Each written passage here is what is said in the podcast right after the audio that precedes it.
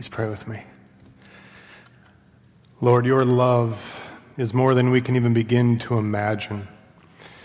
And as we hear those words sung out this morning, as we contemplate how it is that you love us, we are aware.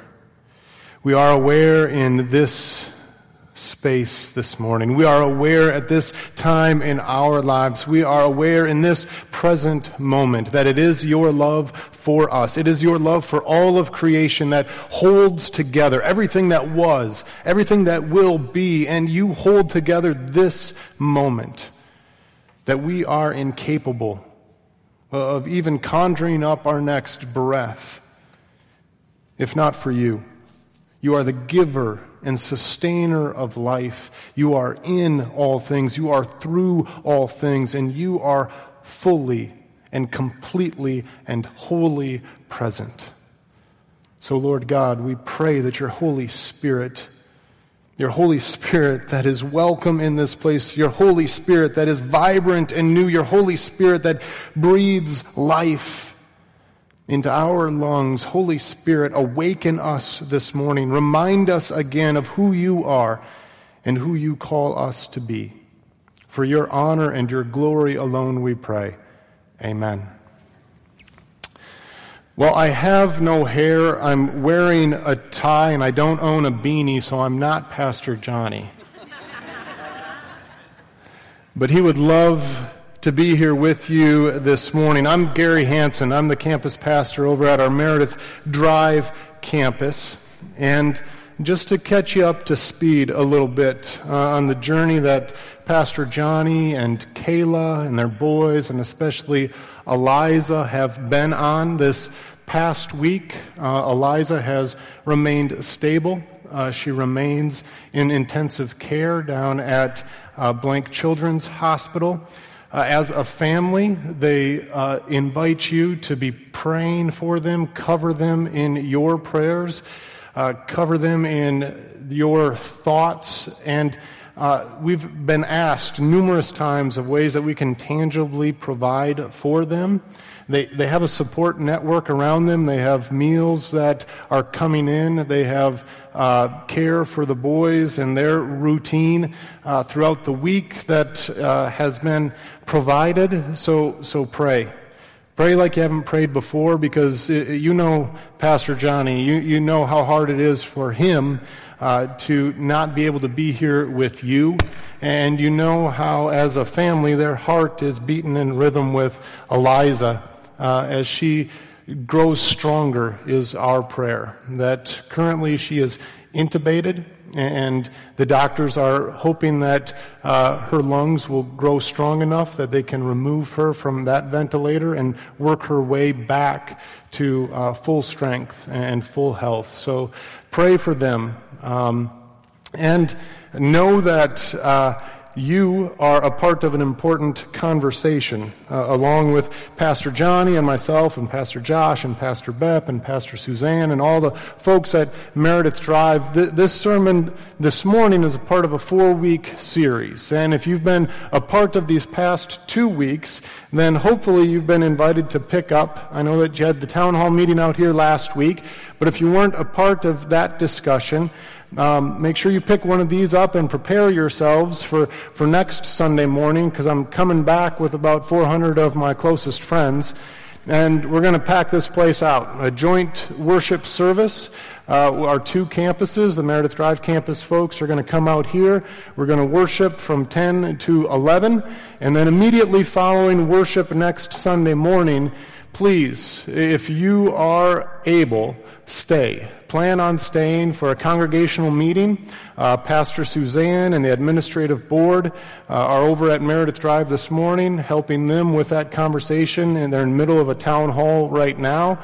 And then next week, during the congregational meeting, uh, we hope that the Spirit will draw us into a, a, sense of what good works have been prepared in advance for Meredith Drive Reformed Church as a whole the Meredith Drive campus, the Bridge campus, where it is that God is calling us next as we live into that preferred future that God has for us. Be here if you can for the congregational meeting next week following worship here at the Bridge. This morning, though, uh, is the third week, and we're going to follow the guidance uh, of a prophet of old by the name of Jeremiah. Now, I think we all have uh, favorite Bible characters, at least personalities that resonate with our own, right? And, and Jeremiah has always been a personal favorite of mine. Maybe, maybe for you, you resonate with, with David and the bravery that he shows in facing down Goliath. Or, or maybe your heart beats in rhythm with, with Ruth and her steadfastness to her mother in law, Naomi. Or maybe you like the, the New Testament, the, the disciple Peter who jumps out of the boat to, to follow his rabbi, Jesus. Or maybe your mind is more analytical and you resonate with the Apostle Paul and his articulation of the faith. Well, I happen to like Jeremiah. I think in part because he's a bit of a curmudgeon. Uh, he's a bit of a, a, grumpy character who, underneath that, that grumpy exterior, has, has a heart a heart of gold, a heart that, that bleeds and beats in rhythm with his people, the, the Israelites, and his heart also simultaneously beats in rhythm with God's. Now, that's the role of a prophet. A lot of times we think of a prophet and we think maybe a fortune teller or a soothsayer of some sort who, who has this, you know, special insight into what lies ahead.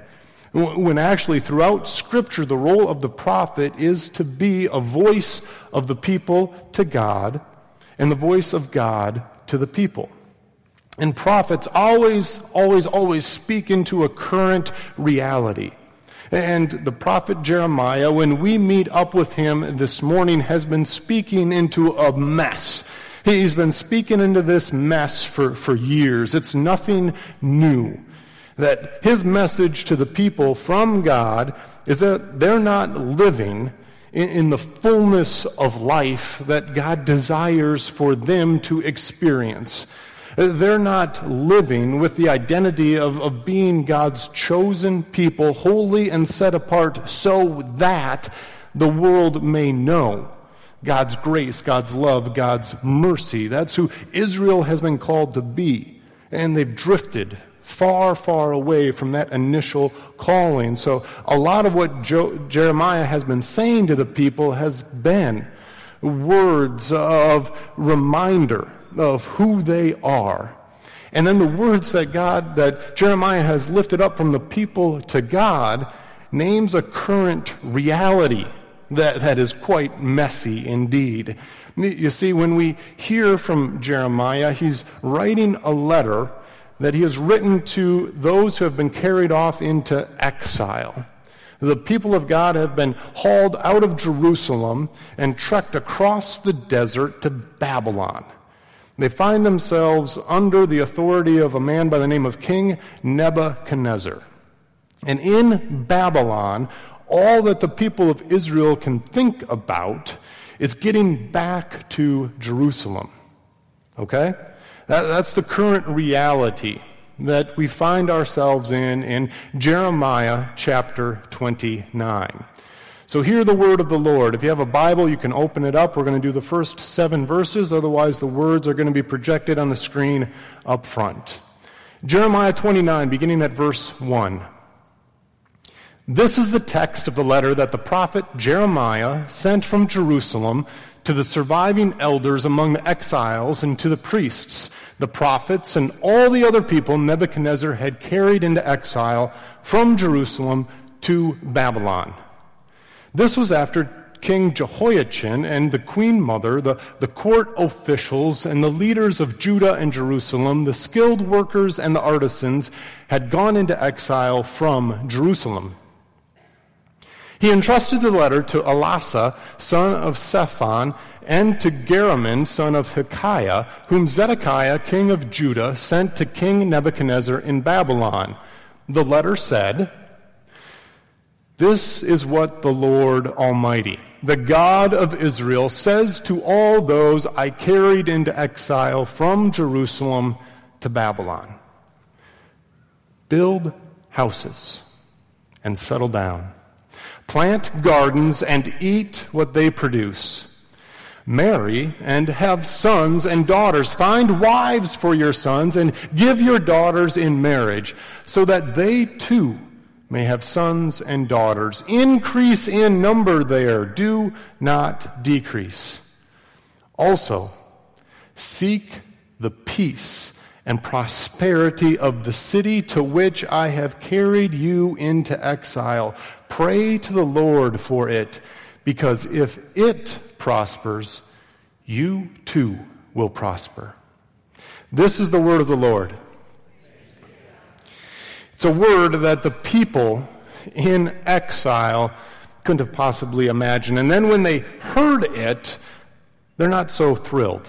As you can imagine, if you and I were in that setting, if we were in exile and we hear this word from Jerusalem, which come few and far between, as things become harder and harder, as the, the culture in which we find ourselves is, is chaotic and confusing, their thoughts and, and our thoughts, if we put ourselves in their shoes, are that the best thing that God can do is to bring them back to Jerusalem.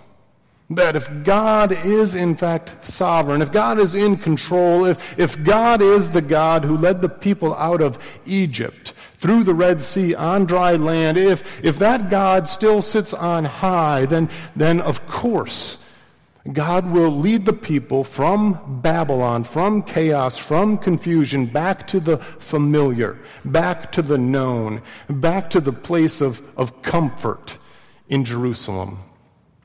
That's what they wanted to hear. We're not all that different. We want to hear that if God is in control, then things are going to be comfortable. If God is in control, then whatever is chaotic and confusing will suddenly make sense. If God is in control, then, then all of culture will have an understanding of who God is in a way that makes church just a, an overflowing of what we experience throughout the week. Well, our current reality is much like the current reality of those people of God who were in exile so long ago. The word of the Lord that, that comes to us, the word of the Lord that comes to the people of God, is not the word that we anticipate. You see that again and again and again throughout Scripture. We love the path of least resistance. We love comfort. Uh, we love convenience. We love it when our lives are lived on our terms. But God, the God who Jeremiah is in relationship with, the God who says, No, I have a plan for you declares the Lord. Plans to prosper you and not to harm you. Plans to give you hope and a future. That's after what we heard this morning. We often just like to pick that verse up, take it out of context, and, and place it on, on a wall hanging in our kitchens or our living rooms. But the context into which God makes that promise, for I know the plans I have for you declares the Lord, plans to prosper you and not to harm you, plans to give you hope and a future. Well, that's laid out here in the portion that we have in front of us this morning, the portion that says, You want to come back to Jerusalem? No, I got a different route that we're going to take. You need to build homes. You need to plant gardens. You need to settle down because, because I care about the well being of those who have carried you off into exile. Pray for the city.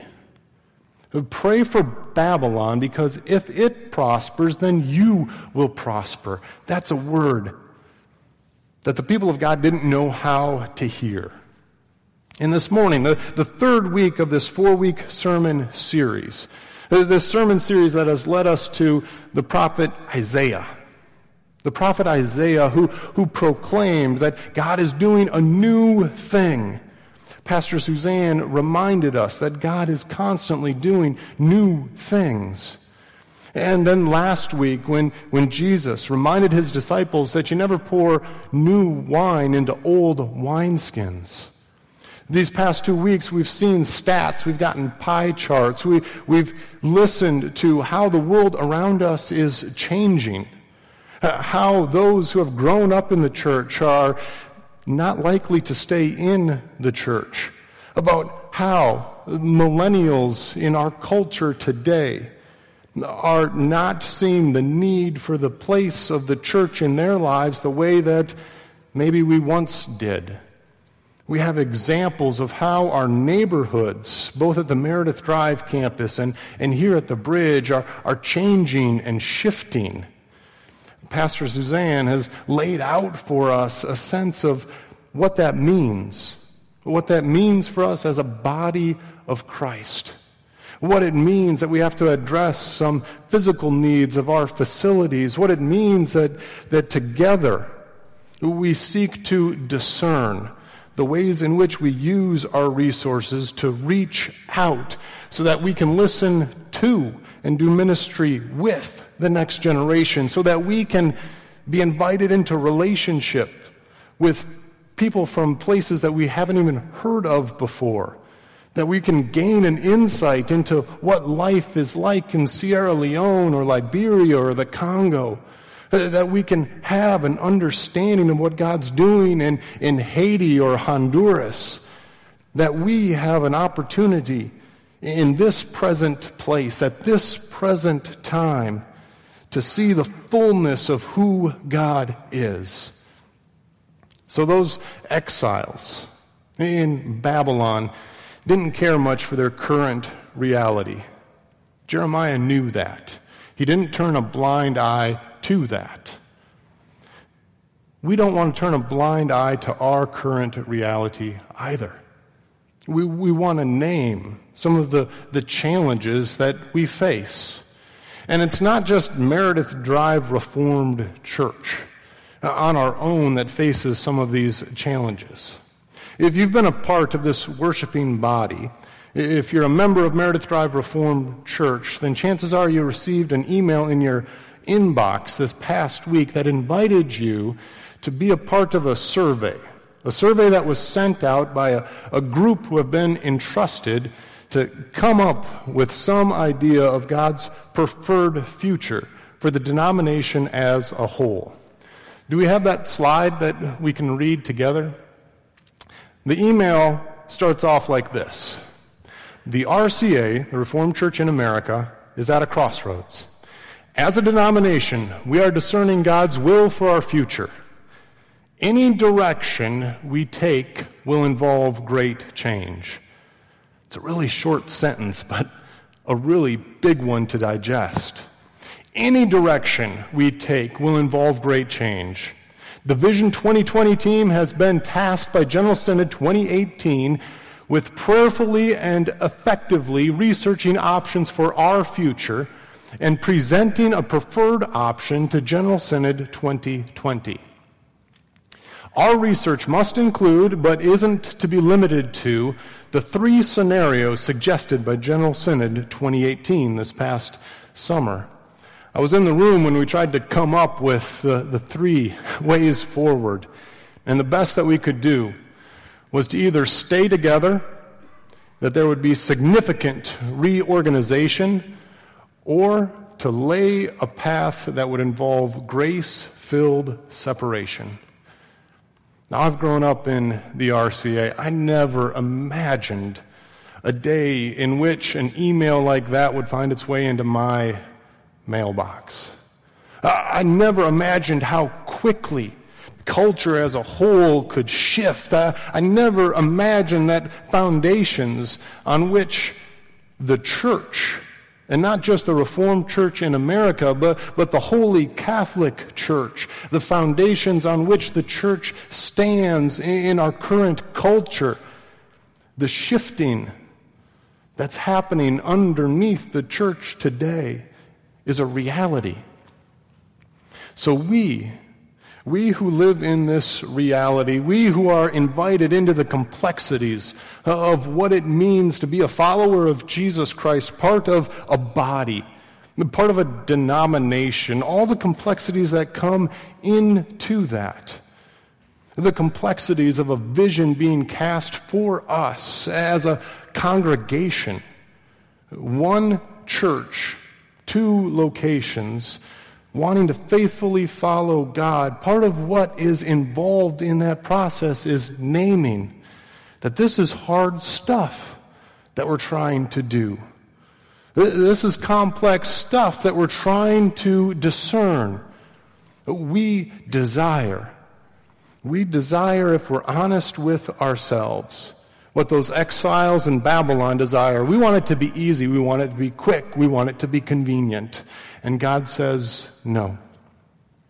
God says that is not the way. God places in front of us, then, what it might look like to build houses, what it might feel like to plant gardens, what it might actually require of us if in fact the same message that was being told to those people of God so long ago is being whispered to us today, pray for the welfare of your city. Because if it prospers, you too will prosper. What does that mean? What does that look like? Well, I hope that you know how important you are in the discernment process. I hope that you know individually and collectively how we need to lend all of our voices to this conversation. I hope that you're in prayer. Prayer for the welfare of the city, prayer for the welfare of, of our congregation, prayer for the Reformed Church in America, prayer for the, the church, which is the body of Christ.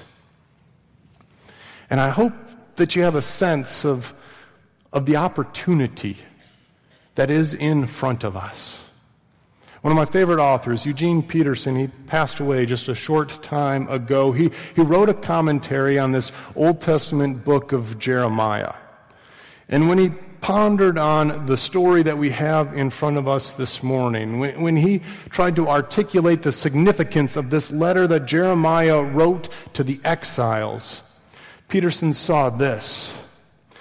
He says, The aim of the person of faith is not to be as comfortable as possible, but to live as deeply and thoroughly as possible, to deal with the reality of life, discover truth, create beauty, act out love. The only opportunity you will ever have to live by faith is in the circumstances you are provided this very day. This house you live in, this family you live in, this job you have been given. The only place you have to be human is where you are right now. I don't know about you, but that wakes me up.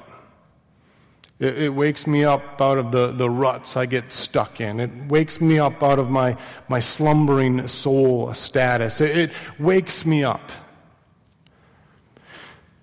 And to be honest, there are ways that we are awakened that we'd rather not have to face. Walking alongside Pastor Johnny and Kayla, being, being in the room with them, with Eliza, and how fragile her precious life is. Into that moment, into that space, we cry out with groaning too deep for words because we don't know what to say. We don't know how to hold something of that significance. But I'm so very grateful for Johnny and for Kayla and for their commitment to hold, to hold their daughter, to hold this place, to be a part of, of, a body so that when one is hurting, we all hurt, so that when one is rejoicing, we all rejoice, so that we can catch a glimpse of being a part of something bigger than ourselves and we can be honest when things don't make sense. We can be honest when things don't seem to be the way that we think they ought to be. Because our God is the same God that Jeremiah knew by name. Our God is inviting us into places that we'd rather not go and to do things that we'd rather not do so that we might experience the fullness of life that is in the one who came and laid down his life, the one who came and rather than living a life of luxury, he came as a servant. He came and took up a cross. He, he hung and he died so that we might have fullness of life. And it's not going to be easy, but it's going to have opportunity for conversations. Conversations that started here as a part of our Christmas alternative giving. If you're a part of worshiping with us, then you know a little bit about what those opportunities entailed. If not, you're going to have an opportunity in just a moment to hear about how Meredith Drive Reformed Church was invited into into the hallways of Hoover High School and Urbandale Middle School and Horizon Elementary you get a chance to see some of the, the faces and the smiles and the ways in which God is inviting us to be his hands and his feet. Let us pray. God, thank you that you are doing a new thing. Thank you that you did not forget your people in exile so long ago, but you were welcoming them into a complexity that they could not have imagined. Lord, it's our prayer. It's our prayer that this city that you have invited us into, into our neighborhoods, that, that you will be known by our actions, by our deeds. We pray that we will be careful listeners as you are inviting us into places that we haven't heard from before. That you will give us new eyes to see things that we haven't seen before, people we haven't seen before, ways in which you are calling us to be your hands and your feet. We thank you. We love you. In Jesus' name, amen. Like Pastor Gary said, we have the opportunity this morning to hear from two amazing individuals, two individuals who have been with us on this journey of asking questions and seeing what's happening. So this morning we get to hear from them. Um, so I have the opportunity to stand here and ask them a few questions to really help us see what exactly is happening in the schools that we're supporting. So first of all, why don't you both introduce yourselves and then share a little bit about what really encouraged you to want to be a part of school, to serve in schools right now. My name is Lauren DeCrive. I'm the principal at Urbandale Middle School. Uh, I have been the principal for the last six years, and prior to that, uh, was a school counselor uh, both Urbandale and then in a different school district. Uh, I'd say a few of the things that I really enjoy about working in education, generally speaking, are is the opportunity to see kids. In my case, they're 12, 13 years old, where it's it's a mess on most days and, and difficult and, and puberty and all those things grow uh, and learn. For the most part, our kids are very excited about doing that. And, uh, and, and as a result, also get to see teachers connect with kids and do the really hard work that they do every day uh, is very rewarding. Hi, I'm Sherry Poole, and I'm the principal at Hoover High School. Um, it's a school of about 1,100 kids just down the road from you guys, and we are have the distinction of being the most diverse high school in the state of Iowa. Um, I, had a career before teaching um, and getting into administration. I was a police officer for 11 years, so um, the bridge to education and that servant leadership just was a natural flow for me. Um, and the reason I really choose is, is, what you're seeing on the screen is um, the wonderful opportunity I have for kids to be around every day and to try to impact them. And really, it's them who is making me grow personally more, uh, more than I could ever hope for. And so, um, to me, that's the biggest blessing is being able to look through the multiple perspectives and experiences that the kids bring into my school and, and grow from that. And it's like turning the crystal um, and looking, you know, every time you turn the crystal, you see a different perspective, and that's what the kids um, have allowed me to grow in. So, you know, Gary was mentioning change. And what change have you seen in your school, in school in general, in the last 20 years or since you were in school? Um, what, I meant, what I mentioned before was that technology in general, and I would say social media, and the, the impact that information exchanging 24 hours a day for our kids uh, has changed an enormous amount. Um, and it's just made a lot of things, some good, some bad, much more accessible. Uh, and a lot of those things find their way to school each day. And it certainly is a challenge. I also think the demands that kids have, just generally speaking, are very high. Uh, our kids are really busy, and in most cases, that's a good thing. Uh, but we, I think we always have to be cognizant of how many demands are on their time.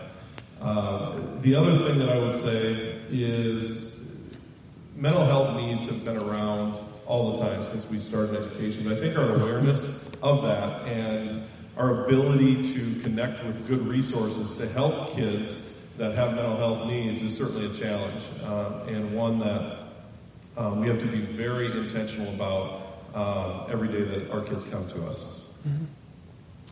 Yeah, I think I pretty much echo what he says. Uh, you know, social media has been, um, it's kind of hard at the high school and middle school. Um, kids get on social media and it's 24-7 in their heads, and sometimes that's not a good thing.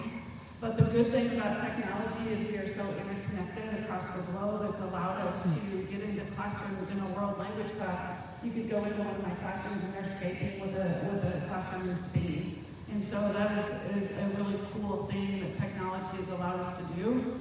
Um, from an administrative standpoint, it's allowed me to identify gaps and, in where are we missing those gaps and how can I help close those gaps, whether it be um, educating the whole child or whether it be um, what, are our, what are some of our other needs uh, academically and put interventions into place. So technology has been the biggest change.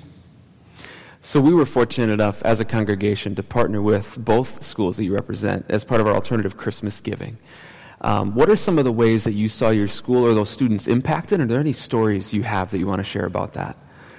I would first like to say, on behalf of the middle school, um, I don't know that I can put into words uh, how thankful we are for the connection that this congregation, uh, both congregations, have made uh, in this way. Um, so, a few very short stories. One is uh, in terms of the impact behind the scenes. Um, we had uh, we were made aware that a family had um, a major source of income in their family was lost, um, and the church was able to bless them right around the holidays. Uh, we also had uh, a family who lost one of the parents who died, and um, for those for those kids who have been going through an incredibly rough time to be blessed in that way too. So there's a lot of stories like that. Um, I would also say one of the things that this causes to happen, which we weren't even aware of until kind of after the fact, is uh, our facilitator of family outreach did a lot of the coordination with families. And what, what she has said is that this has led to lots more connections with families uh, regarding support that we that need support, um, that want to connect with school, um, and it's also led to higher levels, uh, I think, of trust because we want to have a trusting relationship going both ways with all the families of kids that we serve. So um, there will be benefits down the road beyond uh, just the, the initial uh, part of the financial piece, uh, just in terms of the, the really good relationships that we want to build with all of our families. What he said.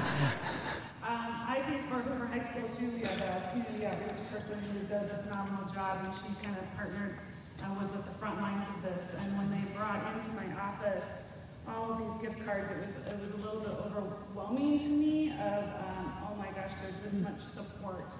And um, one of the hardest parts about my job is when I see students leaving school, not knowing that if they're going to have a meal at night, not knowing how I can keep them safe when they're outside the school walls because and all honestly, for a lot of my kids, if being within the school walls, that six or seven hours is the best part of their day. Um, and when we go on a long break or a winter break, it's 10 days that they aren't guaranteed breakfast or lunch, and that's just the reality to which we live in. Um, and so it is typically on a daily basis that um, kids come up and ask me for granola bars to start their days because they um, did not have supper the night before. So your gift cards not only allow them to connect with teachers, and teachers went and took them to Old Navy so they could have clothes, but it allowed them to go and get food to sustain families and to sustain them for 10 days until we could get them back into schools where they could have um, a guaranteed lunch and breakfast. So I don't I don't know. I think even for myself, I um, am I am aware every day of what my students go to, but I also take for granted that I can get up in the morning, have a cup of coffee, uh, and breakfast should I want to. And that's just not the reality for a large segment of the population across Des Moines. You know, not even in, in Urbandale. There's a lot of food deprived students um, and families. So know that you made a difference, know that you continue to make a difference in these kids' lives. Um, a lot of them have a lot of pride, and so when you give them stuff, they pay it forward. And they went to serve um, meals at um, a homeless shelter. They went to Ruby Van Meter and served um, a Christmas meal for our students with disabilities. So they do everything that they can to help pay it forward. So um, you're teaching them not only how to receive and be humble with that, but also how to pay it forward in other ways. So, for the two of you as principals, obviously there are times when things get difficult, when there are situations that just are hard to work through. So, what, what keeps you going when those situations arise? And what are ways that we as a congregation can be praying for you and for your staff moving forward? I know one of the things that we have just recently, this school year, polled our kids about um, and found out more that I think solidified what we believe is that uh, we, even our students, don't feel like they are as respectful towards one another as they should be and need to be, and want to have an environment that is respectful. I also think that um, the idea of empathy and understanding what others are feeling and being able to accept that we have, we both have very diverse buildings, which is awesome, I think, uh, that we can put ourselves in other people's shoes sometimes and understand that we're all in this together. Uh, and uh, as Sherry said, have a place that every day our kids feel very safe coming to and learning. And in some cases, it is that safe place for them, depending on what's going on in their lives. So I think the prayers that our families and our kids uh, can always use, and, and, our teachers too, because they're doing such hard work uh, every day, it's such great work every day, is that we can have a place that our kids are respectful mm-hmm. and show empathy for one another, uh, and then we just take care of each other. Mm-hmm. Yeah, when it gets hard, um, I simply close my office door and go to a classroom because it's, you know, you walk into a classroom and that's my happy place. Um, you get to be around kids, you get to learn with kids. Um, you know, you get to sit down and talk to them. And so that's an amazing place to be. It reminds me of why I do what I do um, every day. And so um, when we talk about prayers, um, I say them every night and every morning to help me lead that building and to keep my kids safe. Um, and how do I how do I serve the teachers in my building that are on the front lines of everything that we do? So if you know a teacher um, give them a big shout out and a big hug for everything that they do because they're simply, simply amazing um, at their craft. So mm-hmm. um, I pray that we can, you know, serve the whole child, not just the academic piece, but really how do we, how do we um, engage the whole child in, in so that they can be successful beyond high school. Well, thank you very much for your time. Thank you for everything you're doing. Let's give these two a hand. This is fantastic work that you're doing.